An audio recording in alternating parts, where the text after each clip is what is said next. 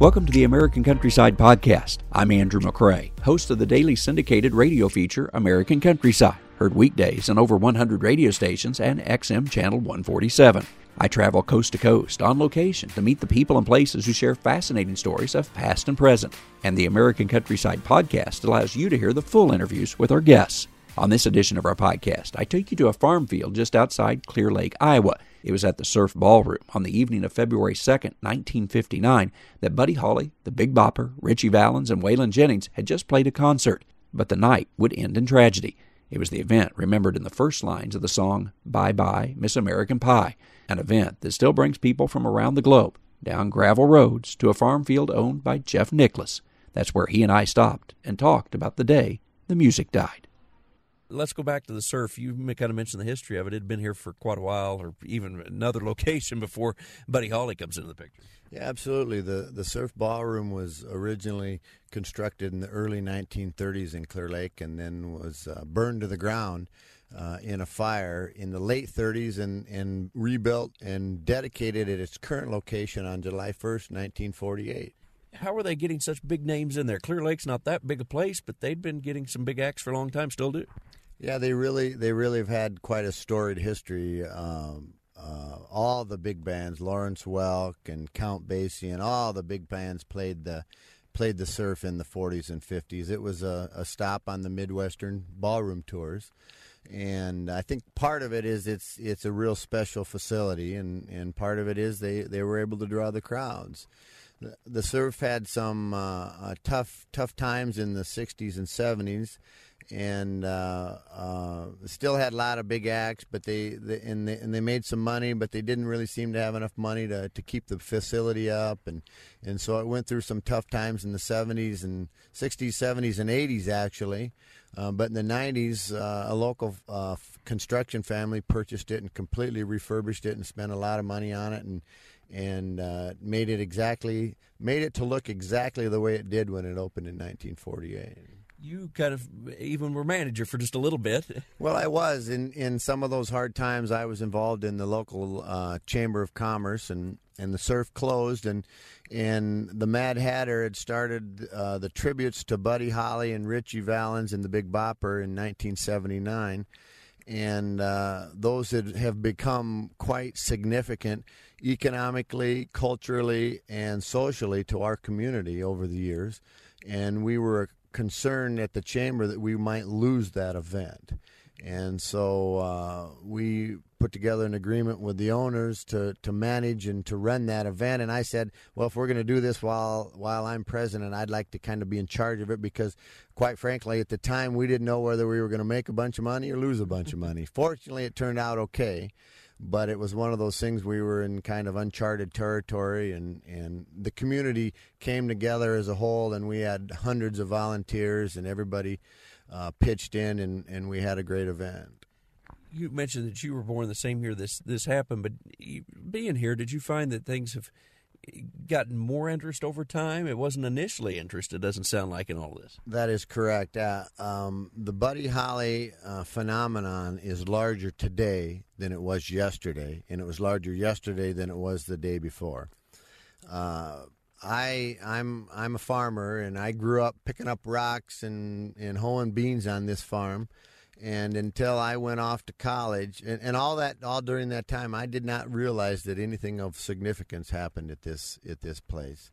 And it wasn't until I went off to college and the Mad Hatter started these tributes to Buddy Holly and Ritchie and the Bopper uh, that that I realized, and I think the community began to realize that really something of real special significance has happened here. Well, you you didn't or your family didn't own the field at the time, but you can kind of describe what we can see here. You've got a little path that goes out to the actual site, the crash site. Yeah, absolutely. We're out on on the gravel road, and and uh, unfortunately or fortunately, it's raining. Uh, being a farmer, we've had some very timely rains this summer, of which this is one. And and there's a path out here, and and virtually every time I come. Uh, to this farm, there'll be at least a car or two sitting here, and people walking out uh, there's a, a, beaten path out to the uh, to the crash site. It's about a quarter of a mile down uh, a fence row. It's very easy to get to, and uh, always people walking to and fro. Uh, uh, you know that have been out to the crash site. Yeah. let's go back to that night you were talking about the plane and and, and what happened. It was it was pretty late at night.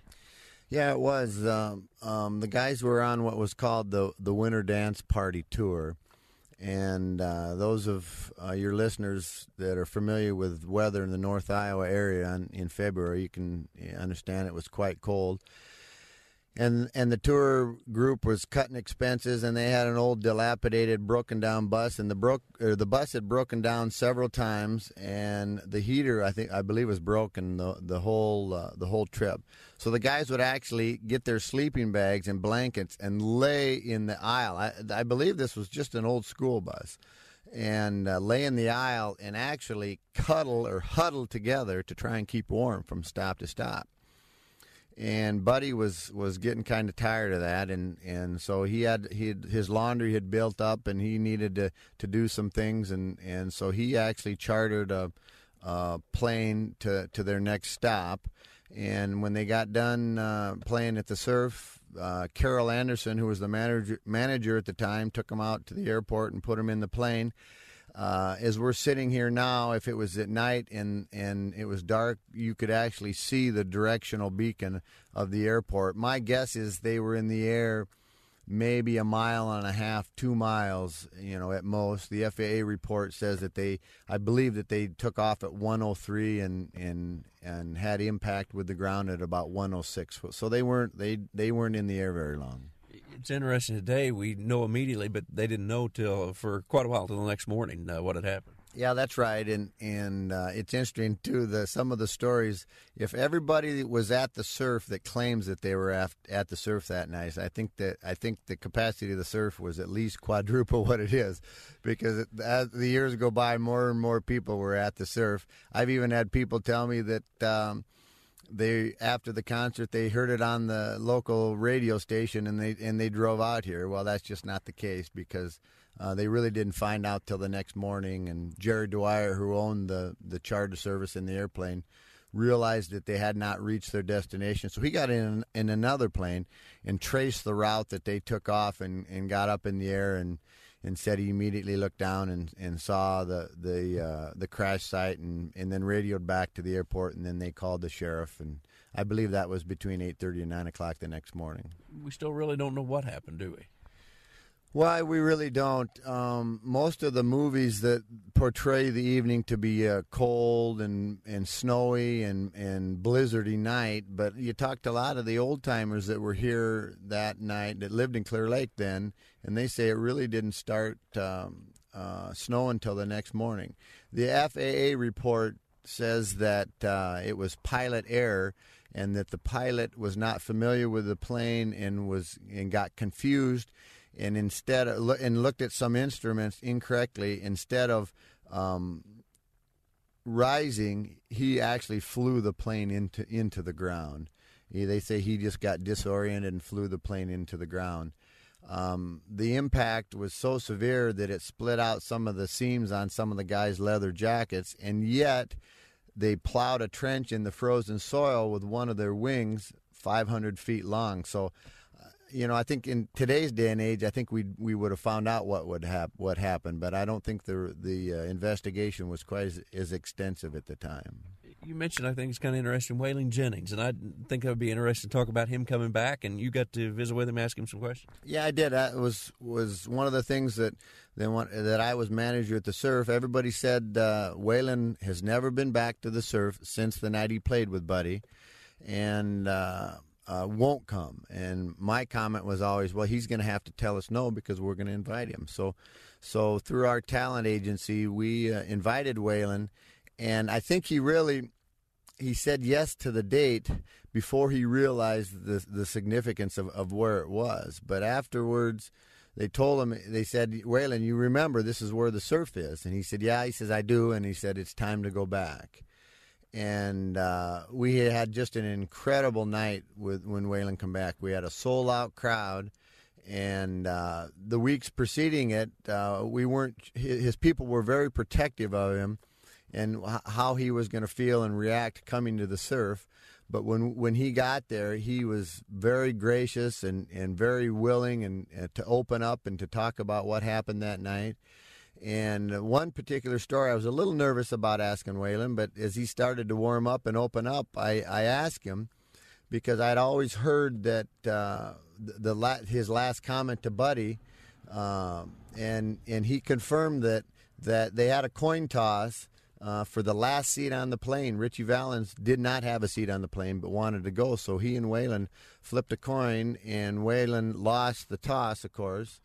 And so he and Buddy were joking around as they got in the the uh, station wagon with Carroll Anderson, the manager of the Surf, and Buddy yelled to Waylon, saying, "I hope the bus breaks down." And Waylon shot back to Buddy and said, "I hope I hope your plane crashes." And Waylon said, for 10 years, he said, I thought I caused that plane to crash. And he says, that was one of the reasons that I couldn't, I could never come back to the surf.